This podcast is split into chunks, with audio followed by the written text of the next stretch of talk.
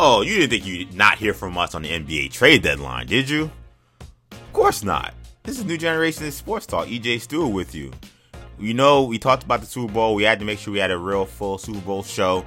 We broke down that matchup, and you know, I, I, I just I think it's going to be an exciting game, and I'm glad we took the opportunity to take that time to talk about the Super Bowl. But it was another big sporting event happening this week that wasn't necessarily a game or a spectacle per se. Well, maybe you could say it was a spectacle. It was a spectacle on Twitter. Uh, I realized that day I was on my phone all day. I had a headache because I had too much screen time because how obsessed I was on my phone pretty much from Wednesday uh, afternoon, Wednesday evening till Thursday afternoon. That um the trade deadline that really kind of sucked up a lot of the oxygen in the room for a lot of the sports conversation. We had some absolute mega deals happen over the course of the final week before the trade deadline. The Brooklyn Nets are in a complete rebuild mode. We'll talk about the moves they made trading KD to Phoenix and Kyrie to Dallas. We'll also be talking about some of the moves the, uh, the Clippers made. They kind of reshaped their roster a little bit, not necessarily with their stars, but with some of the, the role players that they had. The Lakers made some some big moves, uh, surprisingly, finding a way to get some decent players in there after uh, uh, struggling all season to really find uh, takers for some of their uh, worst contracts, being Russell Westbrook and some of their uh, aging players. So a lot of teams did some things. So we're gonna break down. One team made a trade that now might not actually be a trade by the time you actually listen to this podcast. We'll talk about that a little bit as well.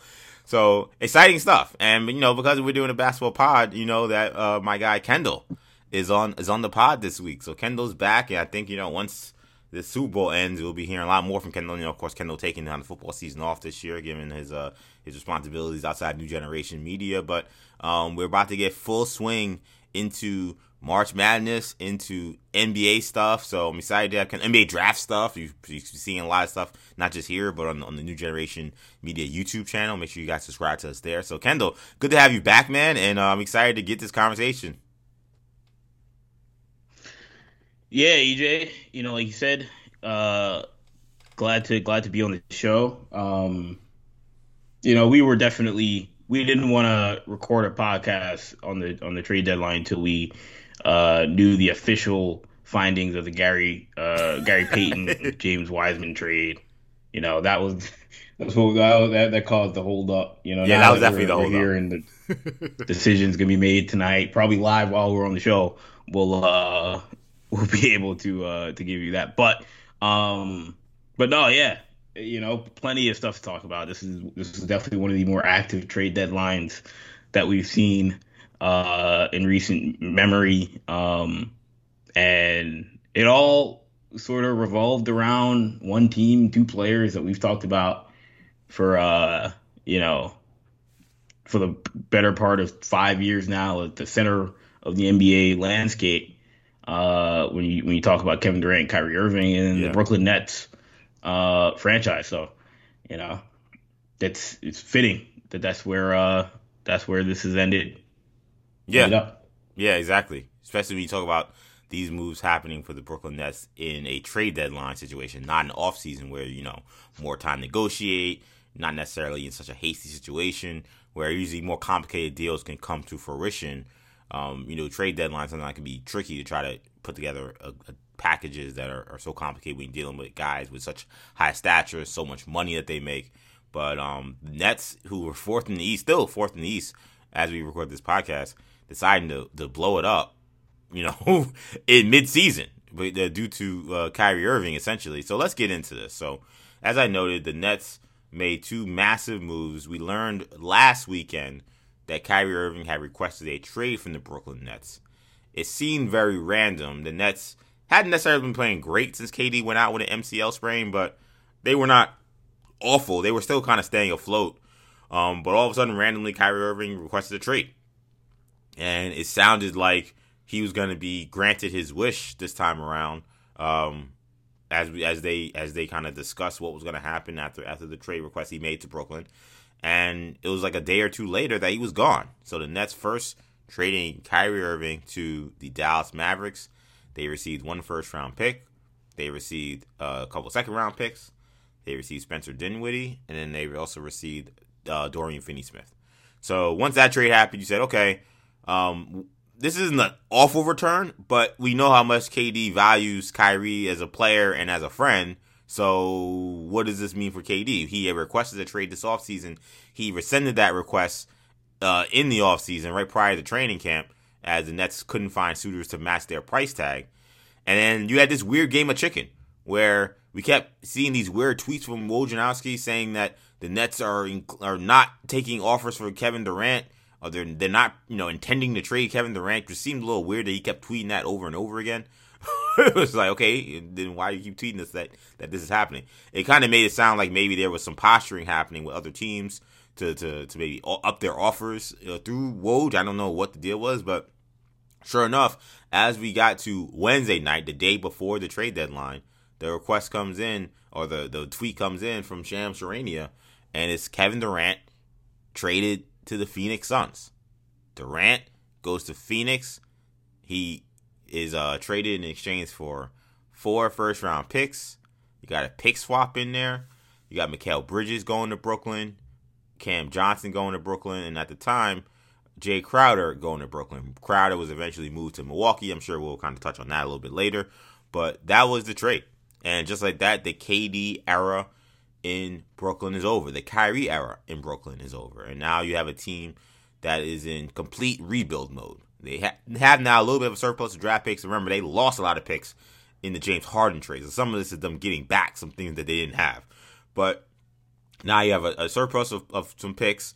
You got some young players, some interesting players, some guys that are uh, some guys are more veteran like Spencer Dinwiddie, but but uh, a team that's no longer a team you're saying is trying to compete for a championship. It's, it's entirely different. Now in the Western Conference, you have two teams in Dallas and Phoenix clearly, obviously going for it all. They were teams that were trying to compete for a championship regardless of this trade. This is them doubling down on those efforts and finding a way to, uh, uh, uh, uh you know, kind of bottom or rather, you know, double down on. I guess that's the word to double down on those efforts and trying to compete for a championship by by adding some major firepower. So let's start. Uh, one, how surprised were you that this came together like this? Like, uh, let's just start it there. Like, were you surprised that it came to this some trade deadline? I, I was surprised. Like I didn't think that prior to Kyrie's trade request that we'd be seeing those guys gone from Brooklyn. I thought that they would be playing the rest of the year and then, you know, we'd see what happened in the playoffs. I thought they'd still be a dangerous team potentially.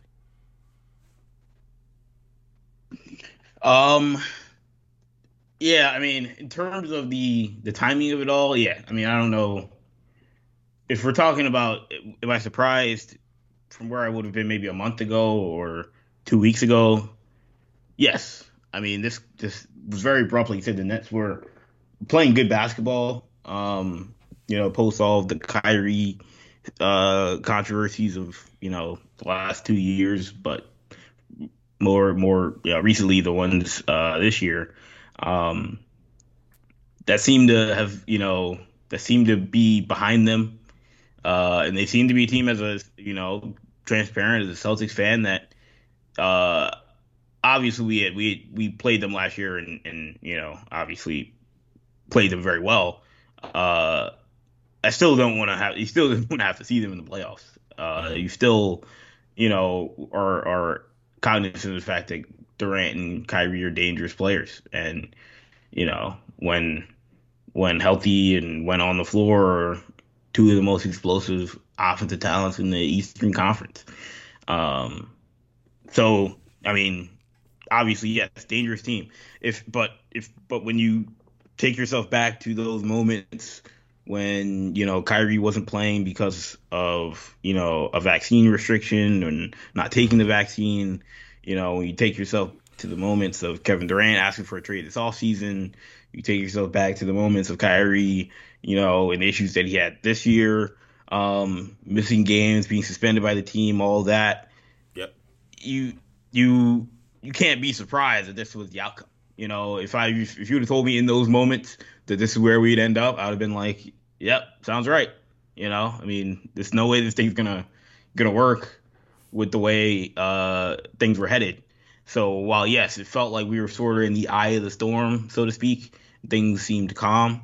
Um, it should be no shock that this is where it ended up, given all the turbulence that we've been through on this wild ride that's been Brooklyn Nets basketball the last two to three years.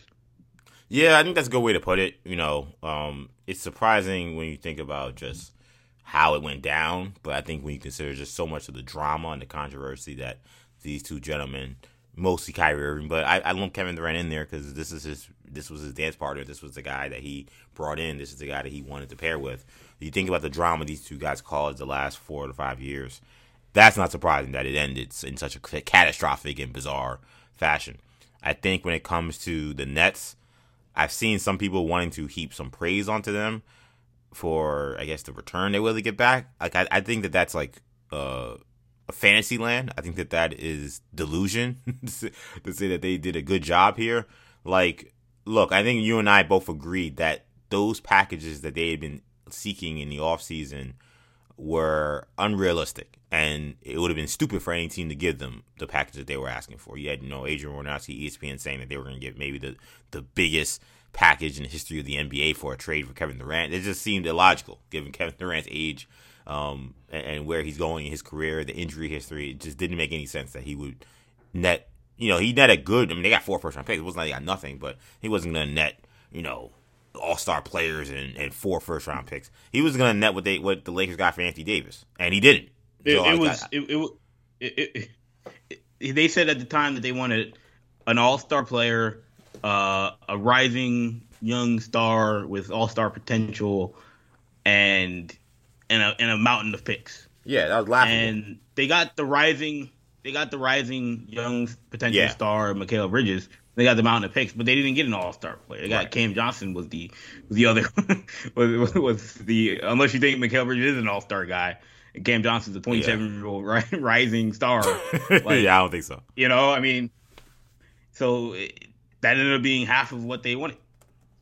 Yeah, and and and I, again, that, that that was never going to happen. And, and you argue like you know, even though they got two of those things, the thing that was going to be the hardest to the hardest to get was this All Star player that they didn't get. You know, so that so they were further, way further away um, from that thing that that than they, than they thought they would. So they didn't get what they said they were going to get for Kevin Durant. I think that the players that they, I like all the players that got back in a vacuum. Uh, I think the Dallas trade I felt a little better about than the Phoenix trade. I think Dorian Finney. And then, well, it's so weird because when they made the Phoenix to Dallas trade, Kendall, like I thought of it as if Kevin Durant was still there.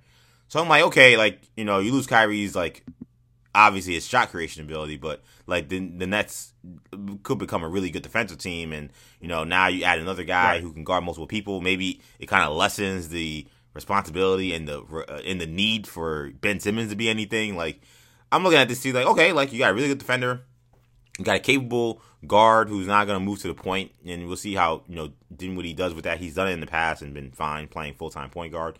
I was like, all right, let's see how it goes. I don't think they're gonna win championship, but you know, Kevin Durant on a team of guys who aren't lunatics. like, let's see how this shakes out. Um, KD wanted no part of that, so now I kind of look back on it and say, okay, I don't know about that, but still, I think one of the issues I have with the Nets side is the lack of diversity in the players they got. They got all wings for for for the guys they traded. You know, you know, Dinwiddie could get play point, but like he's been playing off yeah, three ball. Of them are, are, are three and D guys. Yeah, three of them are three D guys, and and four of them are playing off ball the last year. So it's like, all right, you trade a point guard and you know maybe the best scorer we have in the NBA, and you got back three of the same guys and a combo guard. So, and then they didn't really do much to diversify the guys they had to kind of build moving forward. Like they traded Jae Crowder, but they didn't get any players back they kept everybody else, and that includes the guys that are still on their team. Like Royce O'Neale's a guy they could have moved. They could have moved off Seth Curry.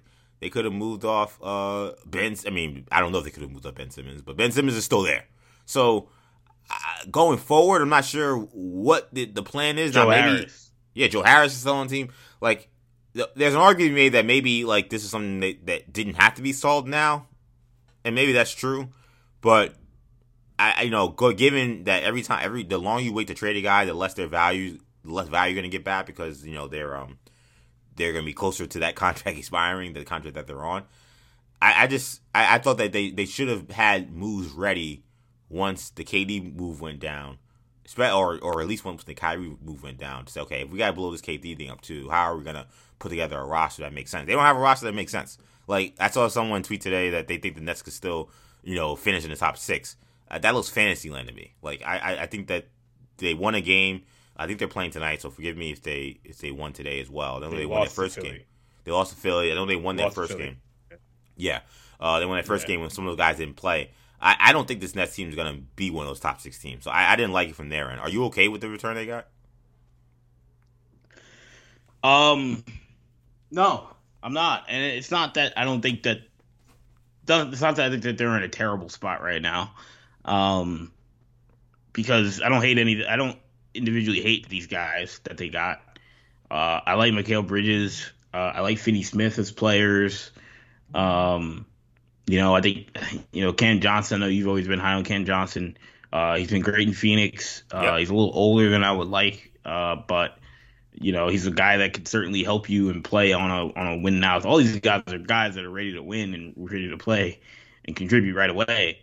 Um, my concern is just like the timeline and just and also the fit for the kind of team, like the, the kind of players these guys are, which which you know, they're role players to a degree. I think, you know, Mikal Bridges may be better, a better role player than. Uh, yeah, I mean, he's a, he's a super you know, a guy with more he, he, was all NBA, he was upside all defensive type guy. Yeah, right, one hundred percent. Um, but these guys, in their at their core, are are complementary players to stars. They're they're guys who complement and supplement um, your team when your team is good but guys in those roles don't play as well on bad teams. Not like they're different. It's not like they're worse, but their impact is, is not felt as greatly when you're on a team that's that that is losing 50 games. And I'm not saying that that's what this team will be. Maybe the team will be great. You know, maybe this team's the Denver Nuggets when they traded Melo and they got Gallo and Raymond Felton and all those guys. Right. But um but right now, I don't, you know, I mean, you know Cam Thomas, who they threw back on the bench. Uh, you know who they. Yeah, yeah he's, been light, Thomas, he's been lighting it up. Yeah, he's been playing incredible. Uh, he's now probably your best scorer, you know, yeah. on your team. Um, you know, either him or, or Dinwiddie, and that's a an interesting place to be. I just I just feel like you I would have rather pursue a guy that I could sell to my fans as a face of the franchise kind of guy. Right. Um, and they don't have that. I know that that's not. Yeah, I know that that's not easy. Uh, but I don't think, I think that was too much to ask, you, given the guys you were trading, though. Yeah, I mean, you were you know trading again two two Hall of Famers. So you're trading two you Hall know? of Famers, guys who are going to places where they think they can help them win a championship. One hundred percent. Um, like I like DeAndre Ayton, for example, is that kind of a guy. He's a guy that if if if they brought in DeAndre Ayton, you could sell it to your fans that in the right situation, um, this guy could wind up being a perennial All Star center. Uh, and I don't, you know, I mean, maybe again, Mikal Bridges could also wind up being Victor Oladipo in Indiana when Paul George got yeah. traded to, you know, Victor Oladipo was viewed as a as a All Star player at that point. He was, he was, you know, good in his role and did what he did, but um, but there was another gear to Oladipo's game that people hadn't seen. You know, as a former top ten pick, maybe Mikal Bridges is that. Um, but if Mikal Bridges is the player that we've seen so far in his career, you know, so you know, it's a, it's a top fifteen, top maybe borderline top ten, you know, player at his position, but that's it's it's just not what they need. You know, it's like like Gerald Wallace on the Bobcats. You know, like Right. Yeah. That guy can't be your best player. yeah. Um, yeah, that's a good comparison. So, yeah. You know, and so uh, that's that's it's an awkward it's an awkward spot. And remember, we there were I don't know if this was just teams around the league speculating or if this was you know reporting that was coming out of Brooklyn, but there was initial word that you know that trade deadline day that the, that the Nets were looking about maybe possibly moving some of those guys yeah. uh, in separate deals. And and again, maybe that was just other teams around the league saying, "Well, this doesn't make sense, so maybe we right, can get yeah. Mikal Bridges, or right, maybe we can get Cam Johnson, or maybe we can get Finney Smith." But regardless, like that that seemed to be an option out there was to maybe see if you can consolidate some of these assets, maybe turn it into a three team trade and you get another player back. You know, maybe it's Zach LaVine, you know, or maybe it's somebody like that. But I don't know. I just feel like this puts you in a spot where you're like the Utah Jazz, and yeah. except without like the without that face, like the Utah Jazz. Yeah. Now maybe they got lucky. You could argue because.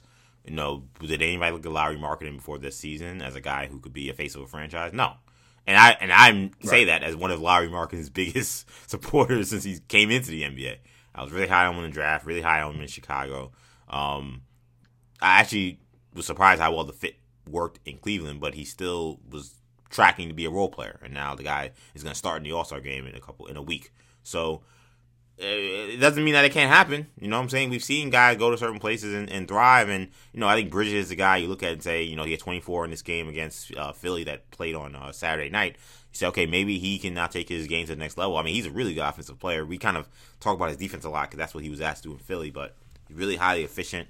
Um, it'll be it'll be very interesting to see him in a in a more expanded role on this team. I'm curious to see what his growth is like. But on this on this the Western the Western Conference teams and where they're headed, the West is an interesting position because the West is super wide open. Like Denver has the best record and they have it. I won't say by far, but you know they're they're almost four games up on Memphis as we record right now. Um, there are a lot of teams between three and like you could argue three and like 12 that are pretty close. Like Sacramento's a three seed and they're seven games above 500 as we record this podcast, but they're only what four and a half games up on Portland, who is the 12th seed. So yeah, I think there's I think there's a lot of teams. That's kind of why I think you saw some aggression by these teams in the West, particularly Suns and, and Mavs, where they feel like there's really nothing that's you know off the table in terms of what you could do in the postseason. I don't think people necessarily are scared of Denver after what we saw them do um, the last two postseasons, where after they made it to the conference finals in the bubble, they made it against you know uh, they made it against Phoenix, got swept last year, didn't get out of the first round. So I, I think people aren't necessarily afraid of them. Uh, Memphis, they just went through a torrid stretch where they were or torrid, maybe not the right word, but they, they were awful. Uh, and, and they recently just won two in a row, but they had lost like uh, nine out of ten at one point. So they were in a kind of a tailspin. So nobody really believes in them. So it's wide open, which is why I think the Clippers were aggressive, why the Mavs were aggressive, why the Suns were aggressive. There's, I think the the the there's been the impetus to say that you know with Phoenix making this move with KD that they're definitely now the favorites coming out of the West. I don't see it that way, and here's why. I know, I think, I know, I think you agree with me at least on the fact that you don't see them as the clear cut favorites. Number one, they just became now an even older team than they were. Like I know they have Devin Booker and Ayton, so we kind of think of them as a younger team. But the guys that kind of were keeping them together in terms of still remaining semi young are now gone, you know, outside of campaign in, in Bridges and, and Cam Johnson. Guys who I think can kind of do some of the dirty work things that maybe the old guys you wouldn't really ask to do or you wouldn't ask a star player like uh like uh uh, uh you know Devin Booker to do. Uh, you didn't bring back Jae Crowder at all this season, and you traded him, and then the two younger guys who do those things are now out of the off the team. So now you're asking me, are is this team going to stay healthy for this final run and through the entire playoffs? I'm not sure. KD's hurt right now. Yeah, that's why he's not playing at this moment. And two, this was a fractured locker room. Like this was a fractured team. Now they need to make they made a trade. I don't think that those two guys they traded were the problem. Like I think that those those two guys probably were the furthest away. Maybe Jae Crowder was a little bit of a problem, but those other two guys were the furthest away from the problem as to what was going on with the locker room and the disagreement with the head coach. Like, I look at Phoenix and I feel a little worrisome for Monty Williams' future. That was one of my biggest takes from this trade. Is like, he don't get this done. I think they might get him out of there. Like KD has been not shy to walk into places and say, "Yeah, that coach ain't it. Get him out of here." Like he did it in Brooklyn with Kenny Atkinson, and this is already a locker room that was hanging on by a thread. Maybe this is the kind of trade that can can, can spark a sense of desperation in them, but they're an older team now. They have to stay healthy in order for this to work. And you still got to find a way to make all those personalities and, and the sharing of the ball and make all that match. Like at the end of the day, they have uh, Devin Booker, who's a, a, volume scorer. You got Chris Paul, who's a great floor general, but a guy who does you know handle the ball a lot. and you got Ayton who's still asking for more touches, more responsibility offensively. I, it's a lot of talent on paper. I gotta see it work though before I just say definitely that they're the favorites. I think the Dallas trade. I think there's a chance they got worse. I know they've won every game they played since Kyrie came back, but they now become a much worse defensive team without without uh, Dinwiddie, especially Dorian Finney-Smith, and that's another situation where you got to take on the responsibility of Ken Luka, and uh, Kyrie figure this thing out. So I really wasn't that high on either of these trades. I think I think in Dallas' standpoint, I can understand the sense that your your your ceiling probably for the playoffs probably got higher just by the raw talent you're getting in Kyrie Irving, but you don't know what you're getting in terms of character, or maybe you do, and maybe it's just not all that feeling.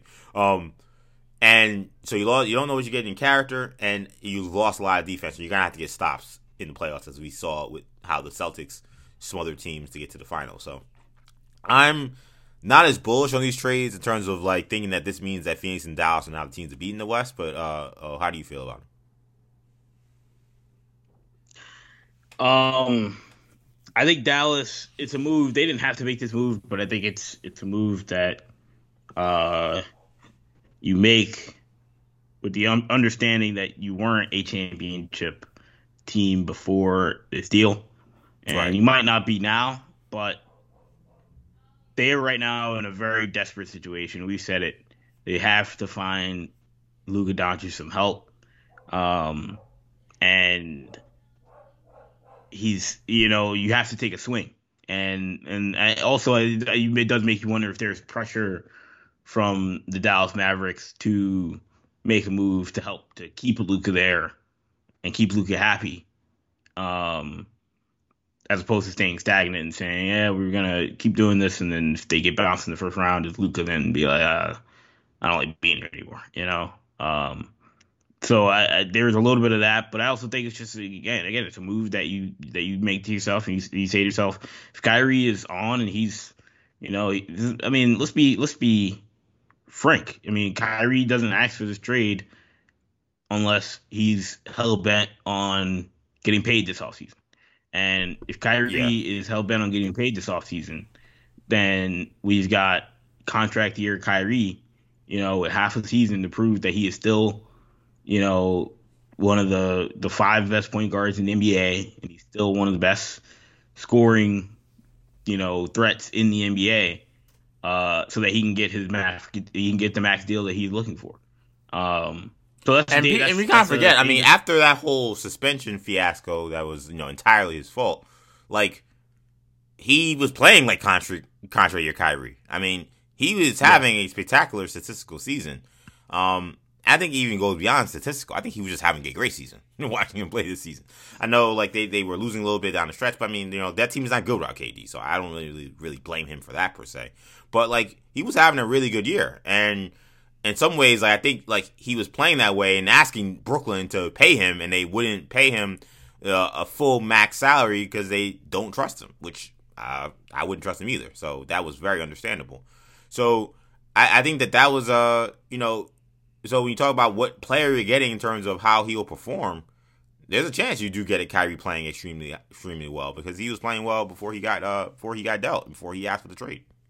Yes, and and Dallas is saying, look, if we've got that guy playing at, at, at the highest level possible and the highest level he could play at in his career, and and if Luka get get back healthy and continue to play at the high level that he always plays at, uh, that you know they they may have one of not the most dangerous one-two punch in the West, and I mean, you know, it doesn't assure you that you're gonna make a run, but um, this this is a game of inches, man, and uh, any you know any any shot that you feel like you have to to make it to the finals in this league, especially in a league now that's not there's not one juggernaut super team out there that uh you know like like the the Golden State Warriors of years past or the Miami Heat of years past. You gotta you gotta you gotta take the shot. So I don't I, I get it from from Dallas' perspective, but you know for Phoenix, I I it's similar. Like I think they also feel like, I mean, they're not playing good basketball this year. Whatever they've had, whatever they've been doing, uh, was not working. Um, I don't know if the problem was. I mean, I don't think certainly like you mentioned from a chemistry standpoint, the problem wasn't Cam Johnson and Mikal Bridges. Right. Uh, if anything, those are the glue guys trying to keep everything afloat. Uh, and losing those guys inherently isn't going to uh, get rid of those problems. But I think in their mind, it's just about adding Kevin Durant. Yeah. Um, and and and saying that you know, uh, bringing bringing in Kevin Durant along with the guys you already have in Booker and Paul and Ayton uh, should offset the struggles that they've had this year. And I think that that's, that's a fair assumption to have. I mean, this this could go down as one of the bigger impactful, you know, mid-season trades in NBA history. Um, you know, I think the one that comes to mind obviously is the Powell, Pau Gasol, and Rasheed yeah. Wallace. You know, the two that you know led to NBA Finals runs. Um, yep. You know, Rasheed obviously lead, winning. You know, they resulting in a title. Detroit, yeah. The Lakers won a title um, the following year after the Pau trade. Yeah, the next year. Uh, but it those I mean, neither one of those guys was Kevin Durant. You know, yep. both great players. You know, I don't know if Rasheed will make the Hall of Fame, but uh, you know, we're talking about you know historical NBA uh, figures for sure. Um, but neither one of them Kevin Durant, and so this could this could wind up being going down as the the all time biggest trade in NBA history in terms of midseason. Uh, if if the Suns do wind up winning a, winning a title, but uh, this is also a team that you know right now is middle of the pack, and if Kevin Durant puts them over the top in the West, and uh, you know a Western Conference that is wide open. Um, that would certainly be uh, that would certainly be uh, wild to see. But but no, I, I'm I'm just a little concerned, like you said, about the depth of this team, about uh, not having those guys who are dirty work guys um, in the playoffs you know, you're going to need to be able to guard at a high level. It's not that Kevin Durant is a terrible defensive player. Obviously, he's not. Yeah, he's a good. But, one. Yeah. Yeah, he, he, you know, his length could be disruptive, but you also don't want Kevin Durant, you know, chasing down, you know, Luka Doncic or right. having to chase down, uh, yeah. you know, some of these guys. You know, the West isn't as deep, uh, at the wing spot. But if he's guarding, you know, Kevin, he's guarding, you're gonna be guarding PG and Kawhi. You know, uh, if he's if you're talking about the Clippers, like I don't know, that that that'll be the that'll be the question. But um, and does inserting Kevin Durant help any of those problems right. that we talked about? The the the the lack of chemistry. Does De- is DeAndre Ayton going to be happy now? You're not the number he's three. About to get, yeah, he's about to get a lot less more four. shots. Yeah. Yeah, like or is Chris Paul gonna take the sacrifice and saying I don't need the ball. Like uh, you know, I'm I'm out there, uh, but this is this is KD and Book show. I'm just gonna help. You know, I'm gonna feed Ayton as much as I can. I'm gonna feed Book and I'm gonna feed KD, and I don't need to shoot. And you know, I'm fine playing off the ball in a lot of situations. I mean, I don't think Chris Paul's a high ego guy, but he can be hard to deal with sometimes. You know, right? Yes. He thinks that, that he still obviously thinks that he's Chris Paul and the point guard.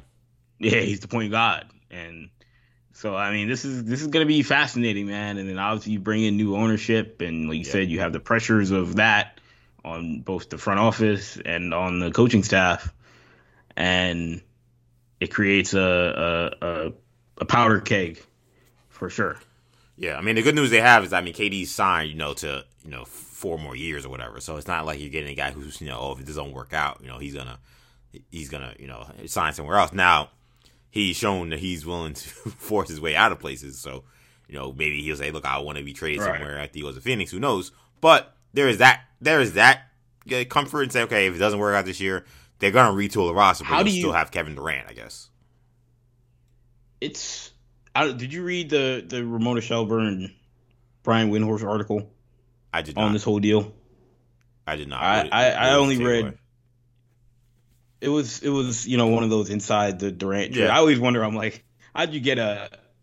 You know, did you know it was gonna happen for months, or you, you know, you've been Right. writing this story, or you just, I mean, it probably just wrote in a day, but like, I, I didn't read the whole thing, but I read a good a good portion of it, and I guess my question was gonna be just like, how do you, how do you like, how do you think this all came about? Like the Durant obsession with going to Phoenix, like like it sounded i mean the article just said that like you know he he he did ask for a trade. It wasn't public. You know we, Yeah. we know about I- this now after the fact. Yeah, he requested like on Monday. he did ask for a trade and Yeah, yeah after the Kyrie trade and was like oh i, I want to go to phoenix. I'm not going to go public with this. And you guys can trade me. It's not a not not a demand. It's just a request.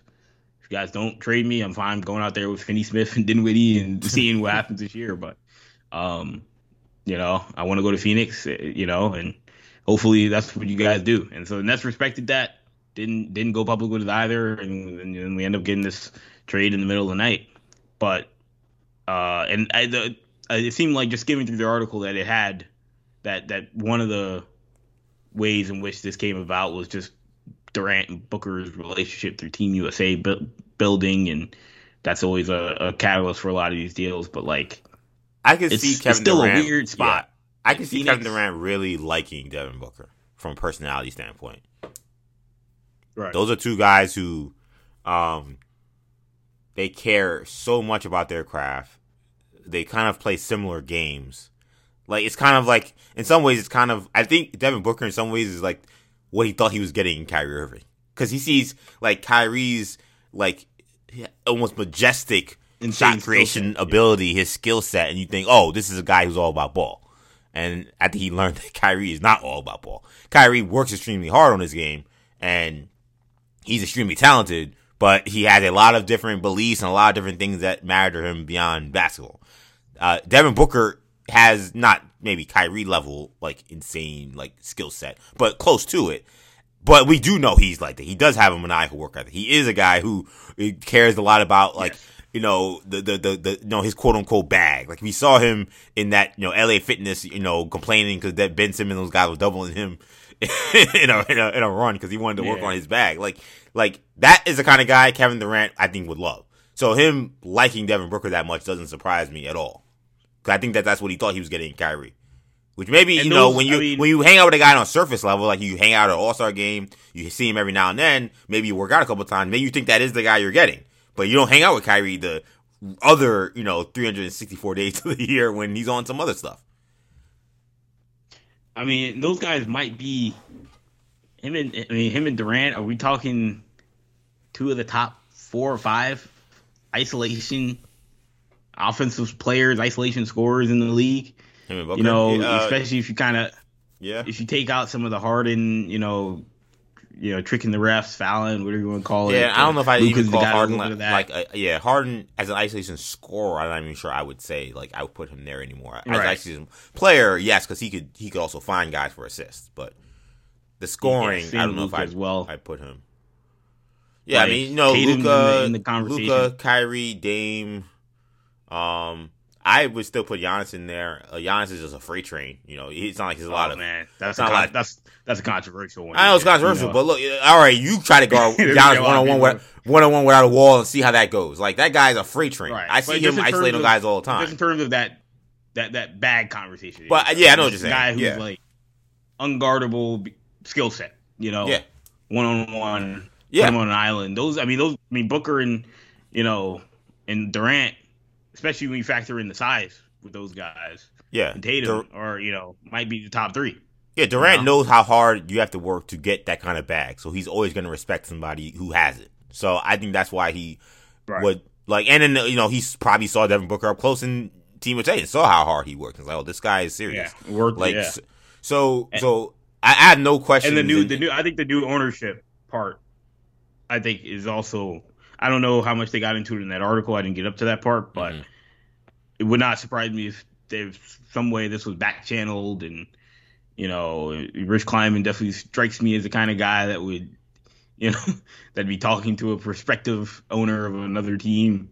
Yeah. Um, it was it was talked about in terms of how uh, uh, Mat Ishbia was uh, Ishbia was able to, uh, you know, connect with Joe Tsai. Yeah, you know, in a way that obviously like, yeah, to push to the finish line as you know, as opposed to, uh, you know, Jeanie Buss with with the Kyrie deal. You know, yeah. um, yeah, so we, we knew that wasn't happening. Yeah, that was that wasn't gonna happen. So, um, so yeah, like you know, maybe that it was just that, but it's just it, it's a it's. I mean, has there ever been a guy in NBA history that's been like? I mean, obviously Charles Barkley was well, like traded disaccom- Phoenix, dis- disaccomplished like, to get traded. That's that's well, just a guy that, that's been like, I want to go to Phoenix. You know, oh. I guess the, the well, KG people, go to Phoenix. people Phoenix? underestimate, and I know that someone was talking about people underestimate how like growing Phoenix is as a city in the multiplex. Market. Like, Right. it's one of the fastest growing cities in America. You got you know great weather in in basketball season. You know, really not in the summer, but in basketball season, it's great weather. You know, um, it's you know I don't think I think it's not a high tax state. I'm not saying it's a no tax. It's definitely not no tax state, but it's not a high tax state. That's Yeah. why a lot of if you don't go to Florida, a lot of people retire to Arizona. It's not uh Yeah. if you're rich and you're, you live a comfortable life, it's a pretty nice, sweet place to live. You, know, you saw, uh, you saw uh, what's the name, Cliff Kingsbury's house. You know, like it's 100%. It's, it's, it's, kind of nice. So I'm not, yeah. So I, I think that Phoenix, you know, is is it's. I'm not surprised that that'd be a place people want to go. I mean, it's had plenty of All Star games. People love it when the All Star game goes there. Um, it's a cool city. So I mean, cool's not the word, maybe, but it's a good city. So you don't have the, the any of the media pressure you have with some of these other uh major major markets. Like you can go to Miami and uh and, and have that, but then you have maybe not media pressure, but you definitely have media attention. Um, that that comes with you know playing on South Beach that maybe you don't have when you go to a place like uh, Phoenix. I think the one thing I will say, and I said this to you off air when we talked about this the first time, like I don't know what's gonna happen in terms of whether or not Phoenix will win a title or not. But I know one thing: I will not care if Kevin Durant wins another title in Phoenix. Like to me, like any other championship he wins is just like cool, like great for him, like great that he, and especially if he plays well, I'm sure he will play well. But like the fact that this Brooklyn thing like ended so badly, and that it ended, it's so weird how the the the narrative is getting remixed to make it sound like oh, but he was like this great teammate, and he probably was, but like he brought in the knucklehead element to the organization that eventually tanked the organization. Like I think th- like that's not getting played up enough. Like he, was a guy that you said we should hire this bozo Steve Nash. He's the guy that said you should. I want to come with Kyrie Irving. He's the guy that said we should trade for James Harden and get rid of all these other good young players. The reason why you allegedly came to Brooklyn. He's the guy that said, okay, we gotta get rid of James Harden because he couldn't on the team, and Ben Simmons is a viable option as a guy you could trade for. Like he brought in a complete knucklehead element, and he could be the greatest guy in the world, but that doesn't change anything about in terms of of of, of what he brought to the net organization beyond just his um his his awesome skill set. So this idea that people want to kind of paint this, oh, Kevin Durant was still a good guy and he didn't go through the media with this last trade request. Like they, they, the Nets are even kind of like participating in this like character, um, kind of like like like this character picture they're trying to paint of KD that is not accurate. Like like he he he brought the knuckle knucklehead element in, then he couldn't deal with it, like probably most sane people, and then he quit. That's what happened. Like it, it, he played hard, like he didn't quit necessarily on in terms of the effort he gave, but he gave up. He gave up that this could work, and it was his fault that it didn't work. Because if he brought in more sane people and he didn't push for things that were terrible ideas, maybe it would have worked out in Brooklyn. So him to go to now another team and win a championship, that's just him helping Devin Booker win a ring. That's just him helping Chris Paul get his first championship. That's how I would see it. I would not see it as oh KD rose up to the occasion and he look, took some another team to. Like, that's not what happened. It, this happens. This is just him going to another talented team and a team that already has leadership in place, so that he don't got to do anything in terms of leadership or getting everybody on the same page. All you got to do is come out, show up at seven thirty uh, Mountain Time, and put up thirty and go home. Like I'm not giving you like credit for that. Like you, all right, if you do it, congratulations. You're a great basketball player. You're still one of the top 20 players, probably of all time. But we're not talking about you in this class of the absolute all time greats. Like this would be the most meaningless title of any superstar in a long time if he wins this year in Phoenix. Uh, I you know I don't know. I mean, I, am always, you know, I've always been big on the. I, got to see how this stuff happens. Uh, I, I mean, I agree. I mean, that, and I would agree uh, with that. I mean, I'm like, if you tell me Devin Booker, you know, Yeah. tears his hamstring and now he's he really is Right, carrying right. Phoenix, all right, then I'll give him some credit. But like, Right. if this goes how we think it could go, which in in, in Kevin Durant's eyes it would go, is he joins this team with a lot of talent, and him and Devin Booker are just lighting it up, and they and find a way to you know get one of these teams out of here, and they go to the NBA Finals and they win it all. I mean, congratulations, but like, I'm just not going to be impressed, and it's not going to mean anything to his legacy for me. Yeah, I mean, I think in his mind he thinks that he's almost like LeBron, you know, and that like, oh, you know, I'd have another title and another team, and but yeah, uh, LeBron went to two different know. other places that were hapless and won. Yeah. Like, like yeah, I mean, and like you know me, like I'm not someone who like gi- gives LeBron like the most flowers. Though, shout out to LeBron James for that amazing accomplishment of the all-time NBA scorer list. I mean, that's just incredible that he passed Kareem, a record I didn't think that'd be broken. Like, but like I'm keeping in a hundred. Like LeBron went to two other places that were hapless and won championships. He brought some guys with him to do Yeah. it, but he still did it. Like. th- This ain't that. This is him doing what- basically No. what he didn't what he did with the Golden State Warriors. He's joining another team that already has a nucleus. yeah, that he views as the best spot to go to in the West. Right. you the know? team that was the number one seed the previous season, he's joining, just like he did when he joined the Warriors.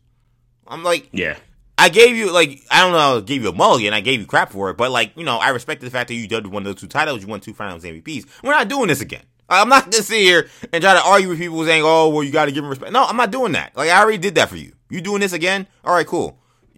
Those those uh, egg face you know people on Twitter that want to get at KD and say that he's not a real uh, elite all time legend. I'm, I'm not defending him anymore. Like y'all go ahead, you fight him yourself, KD. I'm not doing it. Yeah, I mean, I I really, I mean, I just want to see how this how this plays out because, um,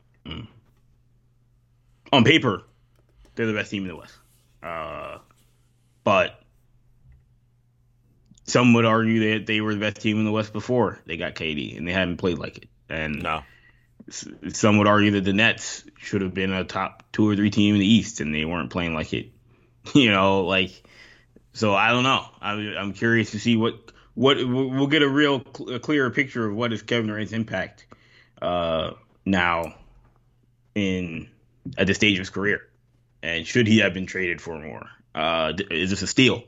Because again, like I said, if the Suns propel this into a title, this could go down as the biggest heist in midseason NBA trade history. Yeah. Uh, this, Yeah. could, this could look like the KG trade, KG to Boston trade, where you're like, we gave up, we gave up that. You know, and it's not like obviously Mikal Bridges is better than Gerald Green, but like just in terms of this team just gave us one of the five or ten best players in the league. You know, There's one thing though. Uh, They gotta find. They gotta find some guys in the in the buyout market because I mean, looking at the guys they 100%. just played they on. don't have they. Right. the guys they just played on Friday. I mean, besides you know you know Ayton, Paul, and Booker, you know Josh Okogie's getting 35 minutes. Uh, Torian Craig is getting uh Torrey Craig's getting 36 minutes. Uh, Ish Wainwright getting 26 minutes. Saben Lee's getting 17 minutes. Jock Landale's getting 14. Uh, uh, Damion Lee's getting 21 minutes. Like these guys aren't. These guys aren't NBA championship, NBA finals kind of players. I'm sorry. Like they gotta find some guys. They gotta Yeah. to find some guys. I don't Yeah. know where they're gonna find them. Uh, you know, Cam Payne didn't pay. Of course, he had the sprained foot, but and Shamet didn't play because he's sore as well. Maybe those guys, you know, you add those guys to the rotation. Maybe they're fine, but like I just don't think you add KD to that and then say, okay, we're beating some of the best teams in the NBA. If you do, then I'm wrong, and I'll I'll be the first one to say I'm wrong. But they have no depth. They have no depth. they got to figure out the rest of this roster, and they got to have to do it with you know minimum salary, pro rate salary type guys for the rest of the way. It's gonna be fascinating. Um, other trades that happened that were big: the Lakers trade. Uh, they get they got rid of that tragic point guard trio of Russell Westbrook, uh, Patrick Beverley, and you know weeks ago they got rid of uh, of uh, Kendrick Nunn. And in these trades they made they made in the in the uh, in the trade deadline. They got back in a three-team trade with the Jazz and the uh, Minnesota Timberwolves, D'Angelo Russell, Malik Beasley, and Jarred uh, Jarred Vanderbilt. They gave a first-round pick of 2027 to make that deal happen. They also uh, brought in Mo Bamba in a trade that sent uh, Patrick Beverley to Orlando. We I know we differ on this. I really liked what the Lakers did. I can't say I loved it because you know we understand that once you give a first round pick, you can't give trade your pick every other year. This is now another two years where they can't trade a first their own first round pick. But I think they got a a quality group of players and rotation guys who should contribute. I mean, D'Angelo Russell is better than Russell Westbrook for sure, and definitely better than you know the guys they had starting Schroeder and, and, and Patrick Beverley. Jarred Vanderbilt provides athleticism, provides defense. He's a younger player. Um, he's going to contribute. They have several guys on this team now with Vanderbilt, Beasley, who can hit shots, uh, Mo Bamba now, uh, a big man who's who's respectable, a guy who can start or a guy who can come off the bench. And they added Rui Hachimura a couple weeks ago. Like they, now they got real players. Like they look, they you the, you look at their roster now. You say, okay, these are now viable NBA players. I don't love that you don't have a first round pick you could trade for five years, but at least this looks like a real team. Now I know they got they got now every game's gonna be crucial down the stretch. You only have about a quarter of the season to go, and they're not necessarily in the greatest position to make the playoffs. So there is some gamble there, but I think there's a good chance they could still make it. You know, the Jazz obviously lost their point guard in Mike Conley in that trade. Uh, they they lost some pieces, so they're not necessarily gonna maybe hold on to that 10th spot. You know, uh, the Trailblazers lost Josh Hart, who we'll talk about probably soon as well. So, though Cam Reddish was really good in his first game in Portland. So there, there could be some wiggle room for them to find a way to get to that play-in spot. And if they find a way to get into the play-in, and then they get to the playoffs, then I mean, I think that that would be considered a success. Like nobody thought the Lakers could make the playoffs before the season started. Now I think you say, okay, they're gonna have a shot. Um, they got to play good ball, and they got to get LeBron back healthy. He's been missing some games with his foot ankle situation that I think may be more troublesome than he's putting on and letting on. So we'll see. But I, I, I had nothing but decent thing to say about the Lakers trade. I thought that the fact that they got kind of bailed out of, uh, you know, roster roster formation hell again. Like we've seen this so many times the Lakers where it seems like, all right, they're cooked. There's no way they can improve their team, and somehow three or four decent players happen to just fall into their lap. It feels like it felt like that again. Like I felt like I was watching this thing happen all over again, and I was annoyed by it. So I was cool with what the Lakers did, but I know that you may uh, disagree with me on that. Yeah, I mean, I mean, it's it's it's sort of like the Nets, where it's not that I don't like it's different than the Nets, but it's it's not that I don't like the players individually. Uh, I mean, you know, I've long been a big fan of Rui Hachimura. Thought he was sort of that guy that could kind of, uh, in the right situation outside of Washington, could be a real uh, sleeper piece for a team. Uh, I don't know if the Lakers are the right situation, but I mean, it's where we're at now. Um, I think I think it's a good situation for him. Uh, you know, from a cultural standpoint, I just I just don't know if you know they're gonna if, if it's the right fit from a basketball standpoint. But um but I but you know, the the Malik Beasleys of the world, the Jarred Vanderbilts of the world, even Mo Bamba sort of in that Rui space of being a former lottery pick who uh, hasn't worked on his team but has tools uh, that could help a good team. That's the problem with this with these deals is that I think all these guys could help good teams. I just don't know if the Lakers are that. Um, well, they're not that now. I think the so, problem is you wonder if those guys as a collection could make the Lakers a good team. Yeah, right. And if you get healthy, if you get you know if AD's playing at a super high level, which he was when he was healthy, if you know you get LeBron back healthy, um, and playing at a high level, can you again, like you said, make the case that this you know is a is a pretty good team and that these guys help solidify that? Maybe, but like I don't know if this is like the Mavericks making the move for Kyrie, where it's like a last ditch, mm. you know, ploy to see if we can win a championship because I don't know if this Laker team winning a title the way it's comprised. Well, they, well, they're further so away. Then, they're, where they're further away from Dallas. I mean, with Dallas, they were, you know, they went to the conference finals last season. They lost Jalen Brunson, and didn't replace him, so they took a step back. But you know, you knew they were exactly. still kind of, they were in the ballpark of being a team that could win a title, maybe with one move. We don't know if this is the move that's going to be the one because of how right. erratic Kyrie is, but we'll see. The Lakers, they they were not one. I mean, they didn't make one move. This is three moves now that they've made to, to get themselves to be just a good team or a decent team. So it's it's a it's a it's a lot more of a leap they're trying to make with this than Dallas was trying to make. Right. And and and when you're I mean when you're doing that that's that's that's the concern is why I you, I could argue I don't have as big a problem with what Dallas is doing because they're trying to win a championship and I think the Lakers are just saying we just want to make playoffs we just want to be in the mix uh, because obviously any year where LeBron at this stage of his career is not playing in the playoffs is a waste is a wasted season. But I you could also argue that this team is like the Tampa Bay Bucs with Tom Brady this past season, where it's like, yeah, I mean you'll you'll be in the mix for now, but you know if if it when you play against when, when, you guys play against the real teams, it's gonna be it's gonna be yeah. Food. Yeah, exactly. And then Which is it, what we saw with the Bucks. It'll been all for. Right. And if this ends in a first round exit, I mean, all these moves were good enough to get you out of the play-in game, but um, or to help get you past the play-in game, but wasn't wasn't enough to to, to win a full playoff series or win two playoff series. Um, but I honestly, I think that they just feel like sort of like the the Kyrie thing, where if, if you told me we have LeBron and we've got AD, that we've got a shot. I don't know if that's the case. You know, uh, I saw a team that had Kyrie and Kevin Durant last year get swept. You know, it was by a team that ended up going to the finals and two games away from winning a championship. But I, I just, I don't know. I feel like this team runs into the Clippers, they run into, uh, they run into the the Suns, or they run into one of these these top teams in the West, that uh, Denver, Memphis. They're just gonna get run out, run out of the gym.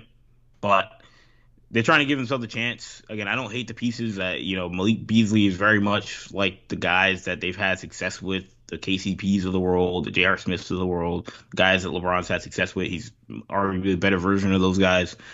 Um, but and Jarred Vanderbilt's a, you know a guy that I think sort of been you know overlooked given his skill set that that his skill set is is uniquely designed to be playing on a playoff team and be playing on a team where you know he's that dirty work junkyard dog kind of guy. Yeah. Um, but and it, but he's been in lesser roles on good teams, or he's been you know greater roles on not great teams. But but yeah, no. The problem is, is that this Laker team just it, it, it, it it's not good.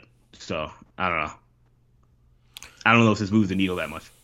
Yeah, I mean, right now they're two and a half back as we record this podcast of the tenth spot, who which is held by Utah, a team that you know again did lose some guys. So I'm not necessarily thinking that they're they're a lot to keep that spot. But then they got to jump two teams. You got to jump Portland, who you know traded Josh Hart to the Knicks for Cam Reddish in a first round pick.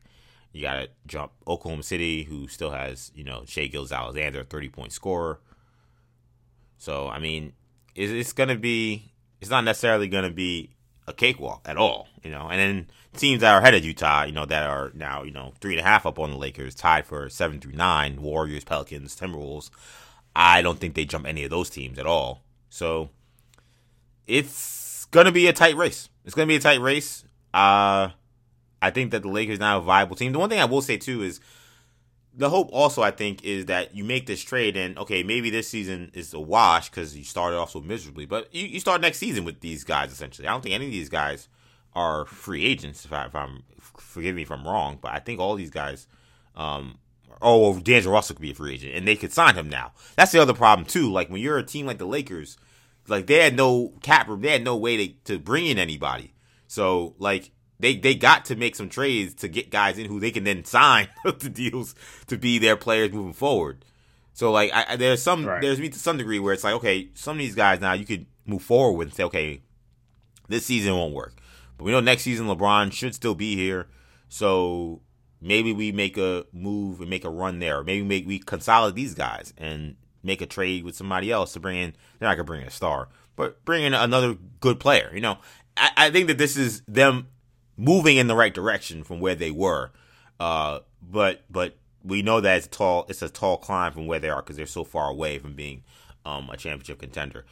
Some of these other moves that that happened, like I, I thought the Clippers had a good trade deadline. Bones Hyland, that kid must have been a knucklehead in Denver because the fact that he only went for two second rounders tells me that he must have been just he must have been a terror. I don't know what to say because the guy has talent, and we've seen him. I've watched him take over games for the Denver Nuggets, but they just wanted him out of the locker room. It seems like so now he goes to, to the Clippers. Um, he is a dynamite scorer, and I think he'll help them coming off the bench potentially. You got Eric Gordon, a guy who's a one a you know borderline. You could maybe make the case of Clipper legend, right? I mean, no, I was just about to make the joke. Oh, well, yeah, Clippers, serious, Clippers great. yeah, Clippers. I mean, it's not like the Clippers have a great history. I mean, he was there and he was a really good player for them. Like before, yeah, he, top, he, top twenty Clipper of all time. Yeah, yeah, the guy, yeah, the guy was a twenty-two point scorer in his last season in uh, LA. So, but like uh, at a time when the numbers weren't. Is, is, is, Jamal Crawford a, a, better Clipper than Eric Gordon? I think so because Crawford was there longer. So right. I'd say and yes. was on better teams. Yes, and was on much better teams. But but, but what Gordon's you, say, top, player, you said what do you call my top twenty Clipper? I didn't. I don't think that that's crazy. Yeah, it, it's yeah. borderline, but yeah. Yeah, I mean, yeah, I mean, I'm not going to go a list of Clipper players, but yeah, I mean, like accomplishments. Yeah, I mean, history. Like, yeah, Chris Kaman is probably higher than Eric Gordon. Yeah, I mean, his three years, his three years of the Clippers, he averaged 18 points a game, shot 45 percent from the field, almost 38 percent from three. Like he was a good player there. So, so it's kind of ironic. It's kind of crazy. I kind of forgot he played for them. He's in the league for a long time. And when I get people get saying, "Oh, Eric Gordon," when we got traded, I was like, "Why does this like sound kind of like familiar?"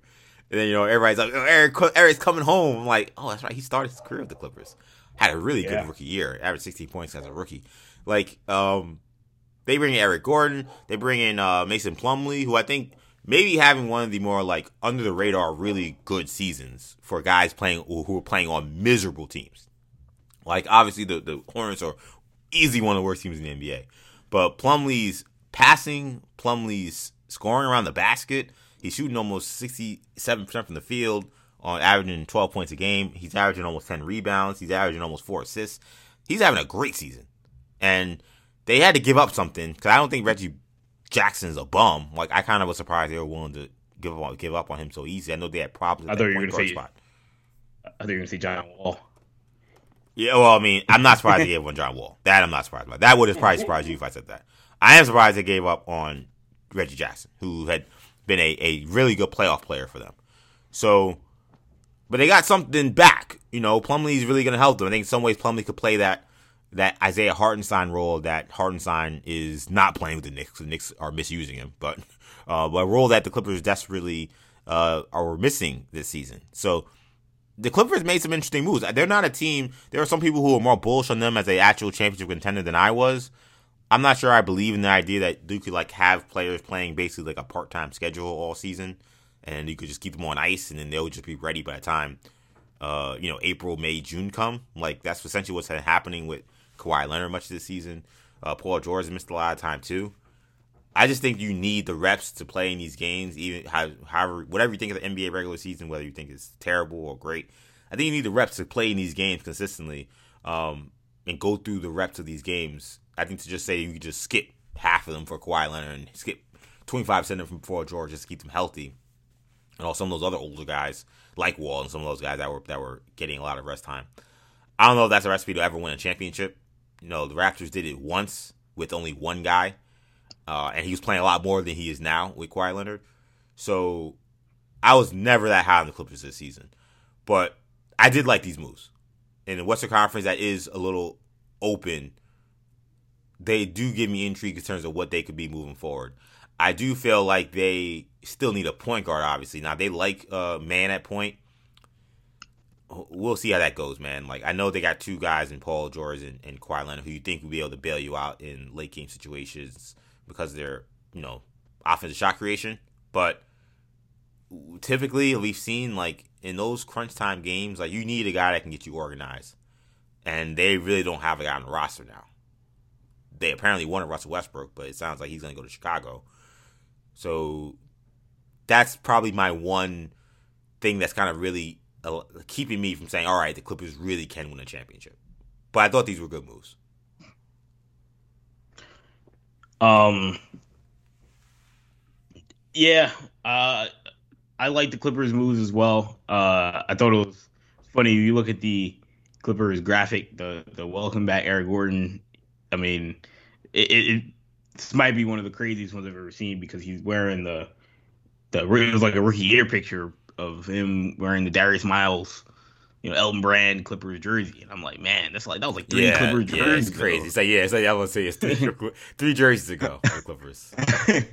and I'm shows you how old this guy is, but um, but yeah, no, uh, I I feel like uh, they they made some some some moves, uh, and I think also Eric Gordon, you know, has kind of been, you know, on ice a little bit in Houston.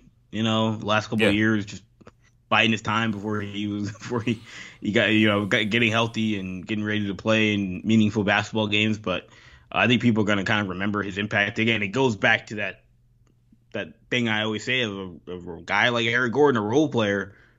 You put him on a good team in meaningful basketball games, it's going to look better than he has. You know, Yeah. doing whatever he's been doing in Houston. Yeah, the last few years in Um, Houston, he's been out there just breaking a sweat. You know, he, Yeah, Yeah, he yeah, hasn't been out there actually- cardio. Yeah, he's getting cardio. He's not actually trying to play like a guy trying to win a championship. So uh, I think there will be it will be cool to see uh, what he could bring to the table now that he's on a much better team. I, I like the move the Knicks made. I, I I know I talked about it on, on the Orange and Blue Plus podcast. That's a podcast I host for WFAN and Audacy Sports with uh, NBA writer Tommy Beer. Josh Hart, I think, is a guy is that kind of guy the Knicks need. I think the Knicks now are in a position where they sit in the seventh seed in the East that they could potentially make a move up in the standings and find a way to get that one of those secure top six spots. Jalen Brunson's having an incredible year. Uh, Julius Randle's having an incredible year. He was named an All Star. Jalen Brunson should be an All Star, by the way. It's a travesty that he still has not been named an All Star, even with some of the replacements that have been named. But um, Josh Hart gives him physicality, gives him toughness. He gives him ability to play smaller now because he's such a good rebounder. Um, great locker room guy, great character guy. He's the kind of guy I want on the team that is going to be playing in April. So uh, I like this move. Uh, Cam Reddish just didn't work out here. I know he still has his fans in the fandom. He has his old Cam Hive that or still won't get let go of the fact that this coach won't play him or didn't play him, and I, I I'm not a Thibs guy at all. So I'm not going to be here to sit here and defend Thibs. I just feel like that ship has sailed at this point. I'm surprised that people are still clamoring about you know what Cam Reddish is going to do. Hope he had success in uh, Portland his first game there. He looked really good.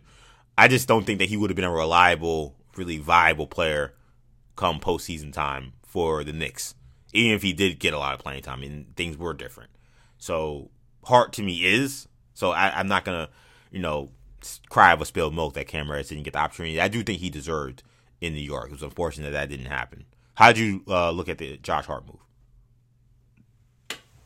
I mean, the Josh Hart move. I mean, it's a move to get a guy who's a who's a you know perfect kind of Tom Thibodeau player. Uh, I expect many a night he'll play 43 minutes. You know, and uh, in a 48 minute game. You know, the regulation, no overtime. Uh, he's obviously an excellent defensive player. Brings toughness, uh, size, rebounding um, can shoot it a little bit. Uh, you know, um, you're bringing him in for a guy that wasn't really playing and didn't fit in Cam Reddish. Um, obviously, there's going to be an inherent chemistry with with, with Jalen Brunson. Uh, a little unfortunate to see uh, Arch go. Uh, you know, because if you're a Villanova fan, that would have been a cool. that it would have been cool to have all those Villanova guys on the same team, but. Um, Well, you saw Mikal still, Bridges when he was yeah. asked about playing in Barclays. He said, "Yeah, I love playing at MSG." So maybe there's something in the works for the future there. That's funny. Um, but yeah, no. Uh, and I think this is a move where you know the Knicks are saying they're trying to trying to compete, and one could argue, you know, I'm I'm being contradictory in saying, you know, well, Lakers are trying to compete and it's a waste of time, but Knicks trying to compete is a decent move. But I just think I, it's I just feel like yeah, I, I think it's different because I, I just think that there's different priorities for franchises at different times in your timeline. It's not like the Lakers are. It's not the, the Lakers timeline is is LeBron, so I get that, you know.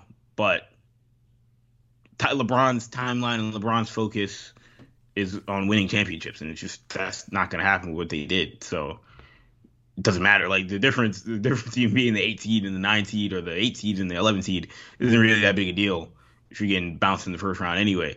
Versus, you know, I think it's a big deal for the Knicks to get back to the playoffs and compete, have a guy that can help you in those moments. Um, I think the East is it's not wide open in the sense that the Knicks are going to win it, but it's it's it's open enough that they can go out there and try and win a playoff series. Uh, it'd be be a surprise, but if you're gonna go in there against a team like Philly, you're gonna need a guy who can guard James Harden. You know, if you're gonna if you wind up having to play Boston in the first round, you're gonna need guys who can guard Tatum and Brown. And yeah. you know, Hart is gonna be one of the best guys with you know in the mar- on the market to do that. And he's a guy that fits the locker room. He fits the culture. He fits the coach. So, uh, with all that being said, I think that uh, it's a it's it's a good move. Um, and and obviously this isn't a regime that's super, you know, high on, you know, rookies, you know, and drafting. So yeah, and they have two first round picks this year. So like the protection yeah, pick they go out, like that goes out. You know, they have the Dallas pick still and we'll see if that becomes worse now because Kyrie's there. I, I, don't know what's gonna happen in terms of where they stand. They may just. I kind of tend to think they're gonna just be where they are. I don't. I don't. I'll be surprised if they just leap up in the standings because Kyrie Irving's there. So like, uh, they're gonna have a first round pick anyway, a pick that was close to where they were with their own pick. I don't think bringing in two rookies was gonna be the answer, regardless of where this team was. So yeah, they're gonna have a first round pick. We'll see what they do with Dallas's pick, whether they keep that, whether they draft a guy. Um, but yeah, I, I, I, actually was happy they gave up this year. I, I didn't want them to give up future picks. Like I think the fact that they the future is still intact, they could trade the 2024 pick, um, or keep their picks obviously moving forward. That it doesn't really affect anything in, in terms of any other future moves they move down. They may they may make down the road. Uh, I think that that's a good job by them. Um, Uh, yeah, just an update quickly on the on the uh, Eric, uh, excuse me, the uh, Gary Payton situation. I know you said that we may get an answer tonight. It turns out there's a deadline set for uh, Sunday night now. Sunday at 9 p.m. Eastern is the deadline for the Warriors to determine whether or not they want to keep a injured Gary Payton II, who was part of a 14 trade that sent um, James Wiseman to Detroit and sent Gary Payton back to Golden State, even though they decided not to sign him this offseason he goes he's supposed to go back, but they found out he had some terrible muscle tear in his abdomen, and that would probably sideline him for three months, which is way too long for a team that's in need of help right now. So you'll probably know before we do whether or not he actually will stay with the Golden State Warriors. But I really didn't like this move anyway. I really thought they should have kept Saddiq Bey in this four team deal uh, it just seemed like bad asset management. Like this is a guy you could have signed, and you didn't want to go into the luxury tax to sign him, and now you're giving up a guy who drafted number two, albeit it looks like a terrible mistake.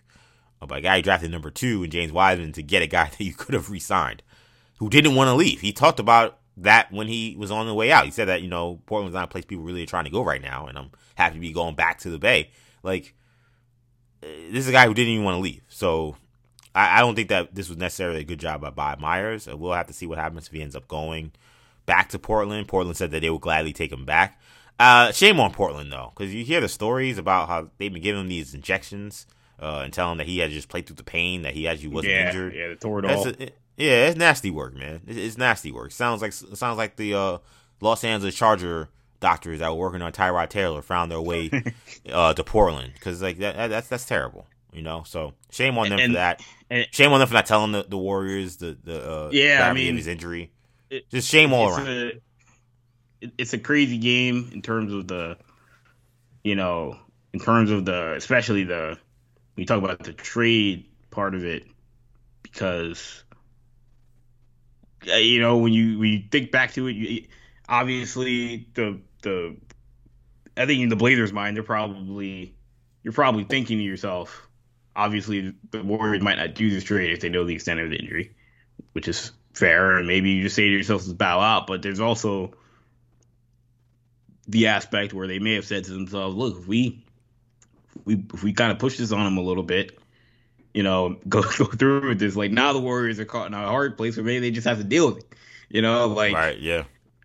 You know, like now that it's public and you've already made the deal, uh, are you gonna put the genie back in the bottle, so to speak, and try and trade and try and bring back James Wiseman and you know Saddiq Bey now goes back to Detroit and it just becomes a mess and the Hawks now feel like they're screwed because they thought yeah. they were going to get a piece that was going to really help them and yep. had a lot of upside.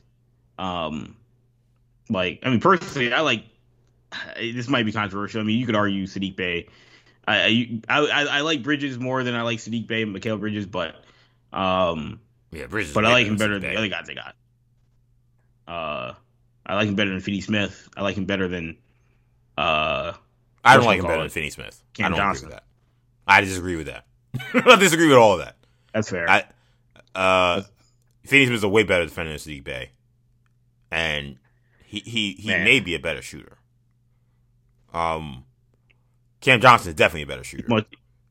none of those guys are as player. good. None of those guys are as good in terms of shot creation, maybe, but I, I would not want Saddiq Bey over those guys. I disagree with that.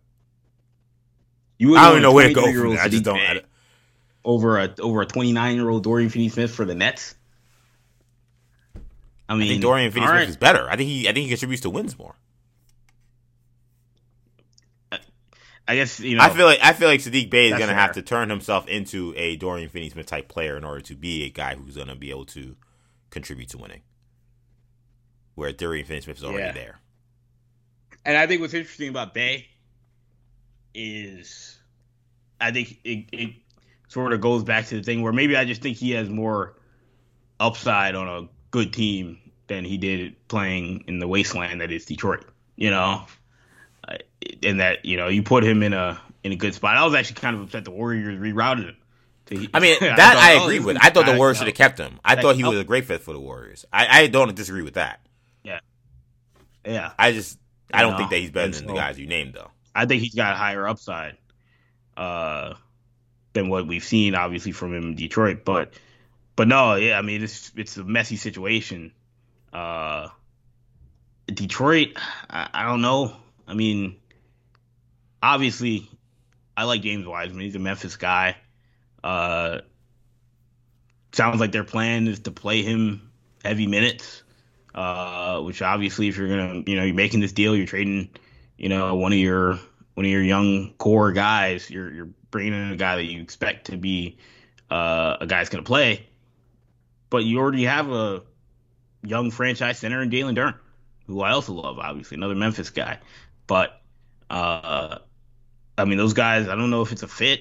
Not in today's NBA, uh, unless Wiseman uh, uh, severely improves as a offensive scorer, uh, a perimeter guy uh, which he's shown flashes of it in his career, but that's that's not the uh, it's not the main part of his game.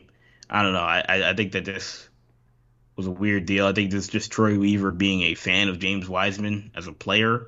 Yeah. He's feeling, and that's something that we've heard over the years that he's been a big fan of James Wiseman. So it's not like it's a shock that they're making this move now. You already have Marvin Bagley in your team as well.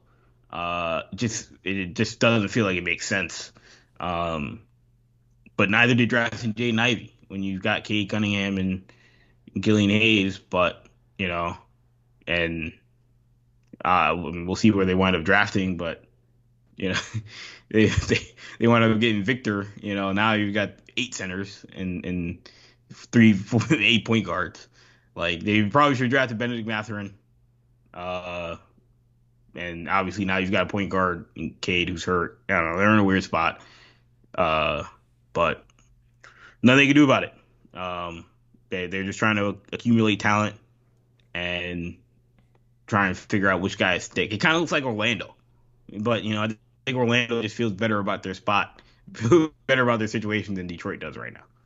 And it's not because Orlando's got better players, but I just mm-hmm. think I don't know their their young players are, are playing more.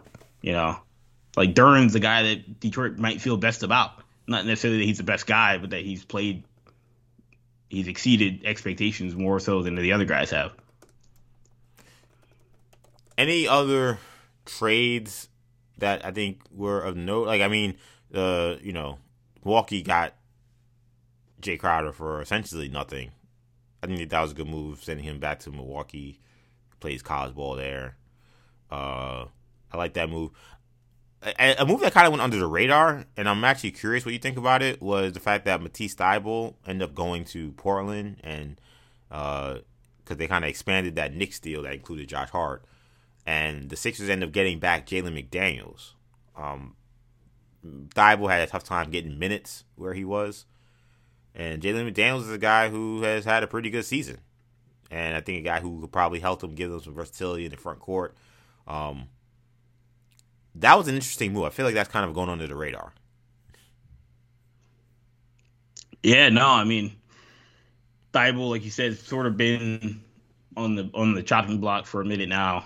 Uh, there's a lot of word that Sacramento really wanted him, but that never uh, that never went through. It almost at the time made it seem as if Philly just didn't want to trade him.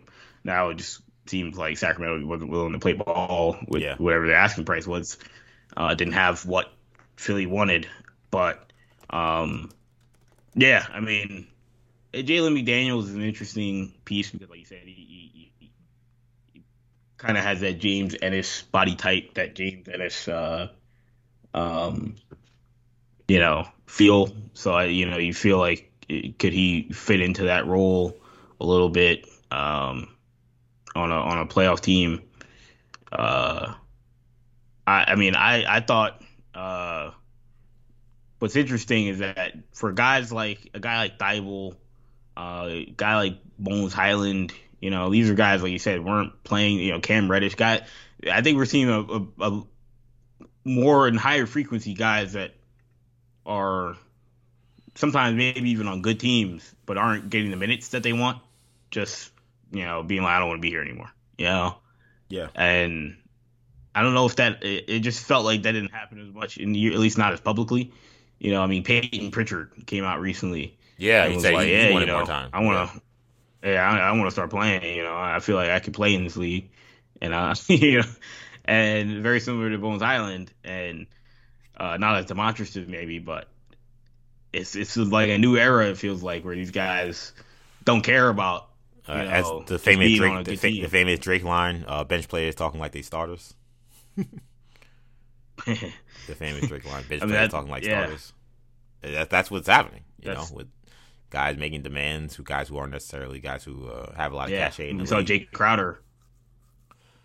Yeah, yeah Jae Crowder, Crowder was weird because he was saying that he thought he was saying that oh I didn't say I wouldn't play for them. They just sent me home and they, never, they didn't bring me back. So I, I don't know what the deal was with Jae Crowder in that situation. Um, but yeah, I mean, you know, Jalen McDaniels and Fields. I think that's a uh, Philly. I think that's a, a, a piece that I think will be worth watching. They need some athleticism in their in their on their bench. Like when I, I, I picked Philly to go to come out of the East. Uh, I don't feel great or bad about it. It's just kind of we'll see how it goes. I guess they haven't made me give me more confidence with how they played of late. But like, I think they that when I see you know Georges Niang can shoot, but he's so slow, and they don't really have anybody who comes up the bench besides Maxey, who's really not an athlete. He's more of just a quick scorer who kind of shakes up the game with with with their athleticism. I think McDaniels maybe could help with that a little bit. Uh, your guys, the Celtics got Mike Muscala. Um, maybe get him a stretch five there, give him some, some depth when it came to uh, some of their their front court guys. We know those guys have gotten uh, hurt a bunch um, over the last year. Um, there was one other move I wanted to mention real quick. Oh, we we kind of didn't mention what the hell Toronto is doing. Now, they got Jakob Poeltl. San Antonio giving up Poeltl. San Antonio got a first round pick for him. I mean, I don't know. I feel like Toronto kind of bungled this trade deadline. They have a lot of players who it sounds like they have that have decent value in this league, and the Ray, uh, the, the, the Raptors are not in a position right now to where they're probably going to make a run in the playoffs if they even make the playoffs. Right now, they're outside of the play-in tournament. Just seems like a missed opportunity to keep all those guys on the team and not make a move, and to, and in fact make a move in a buyer's situation where you're saying we're going to take a Jakob and give up a first round pick. I didn't understand that. Yeah, I mean Jakob Uh, this is al- to me like this quickly. This is almost a move to me you make like before the season because we knew they didn't have a center. Like we knew that was like they they decided they were gonna play this way, and it worked for the regular season. Didn't work in the playoffs, and like they didn't do anything to like change that. They said we're gonna play this way again. We're gonna play all wing guys essentially. Like it hasn't worked. It hasn't worked this season, and now they're making a trade. But it's like yo, it's too late now. Yeah. Um I you know, I think it's it's it's I- this is a rare situation where you have a guy that you drafted not that long ago that you Yeah, guy, you traded away. and now you This was like the trade deadline of reunions. You had, you know, you know, Gordon going to the Clippers, Poeltl going to the Raptors. It was very weird. Some uh, D'Angelo Russell Yeah. going back to the Lakers. Like a lot of, you know, Spencer Dinwiddie same- going back to Brooklyn. Like a lot of these, a lot of play people didn't need to do any. Um, they didn't have to have any Photoshop jersey swaps. You could just take old pictures of these guys. Yeah, this is the same regime in in this case, you know, like, you know, D'Lo you could say, "Oh, well that was, you know, that was Magic that got rid of him." You know, now Yeah. this is you know, now remember Magic was like, remember. Magic traded him. Magic's like, we need a leader. that was crazy. Yeah, it was Lonzo Ball. Yeah, he You know, well, who- Who, We who hasn't hasn't been seen in Chicago in two years. Um, He's like, we need a leader. the leader. that the Lakers needed.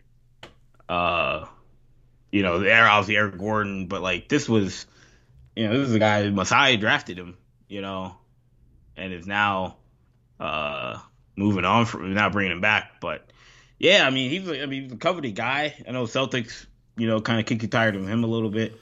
Um, but like you said, I, it, this is this is one of those moves where you're just trying to keep yourself afloat, trying to keep yourself relevant. Once I think they decided that they weren't moving OG and they're not moving VanVleet and some of those guys, I think they they pivoted to now we gotta you know keep our team competitive. Uh, and I think that this does help them, but um, how much is the question. Uh, they're also sort of a scrappy, dangerous team. They don't necessarily want to play. Um, but I don't know. I mean, I this doesn't make them a contender. Uh, but they've got they've got playoff experience. Uh, that should definitely be that should definitely help them come April.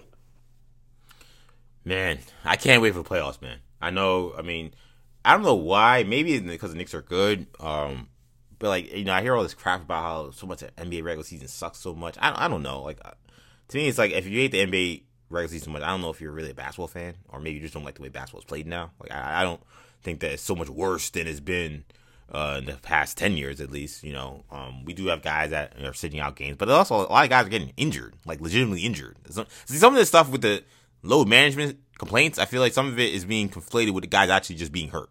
So you know, nobody plays. I'm like, well, yeah, these guys aren't going to play if they're injured. Like that's kind of how it goes. Regardless, um, I'm excited for these playoffs. I think that this trade deadline made things a lot interesting, and I think it's gonna be a fun, uh, fun season to follow. And like I said, I'm happy my guy Kendall joining me on Sports Talk. You'll be hearing him a lot more on Sports Talk moving forward because uh, football season's over. We're now in basketball season, so uh, plenty of storylines to follow as we move forward. But I think that's going to do it for this edition of New Generation Sports Talk. So thank you guys so much for checking us out. Of course, you can catch all of our shows on New Generation Podcast Network. That's on Apple Podcasts, Spotify, SoundCloud, Stitcher, and TuneIn. Also, be sure to check us out on YouTube, New Generation Media. Follow us individually on social media. You can find me on Twitter, EJ underscore Stewart, Instagram, Action EJ, uh, TikTok, Action EJ as well. You can follow, if I haven't said already, you can follow the station or the, the channel on uh, social media as well. We're on Twitter, we're on Facebook, and we're on Instagram. And uh, that'll do it for now. We'll have more sports talk next week. For Kendall, I'm EJ. Take it easy, guys. Peace.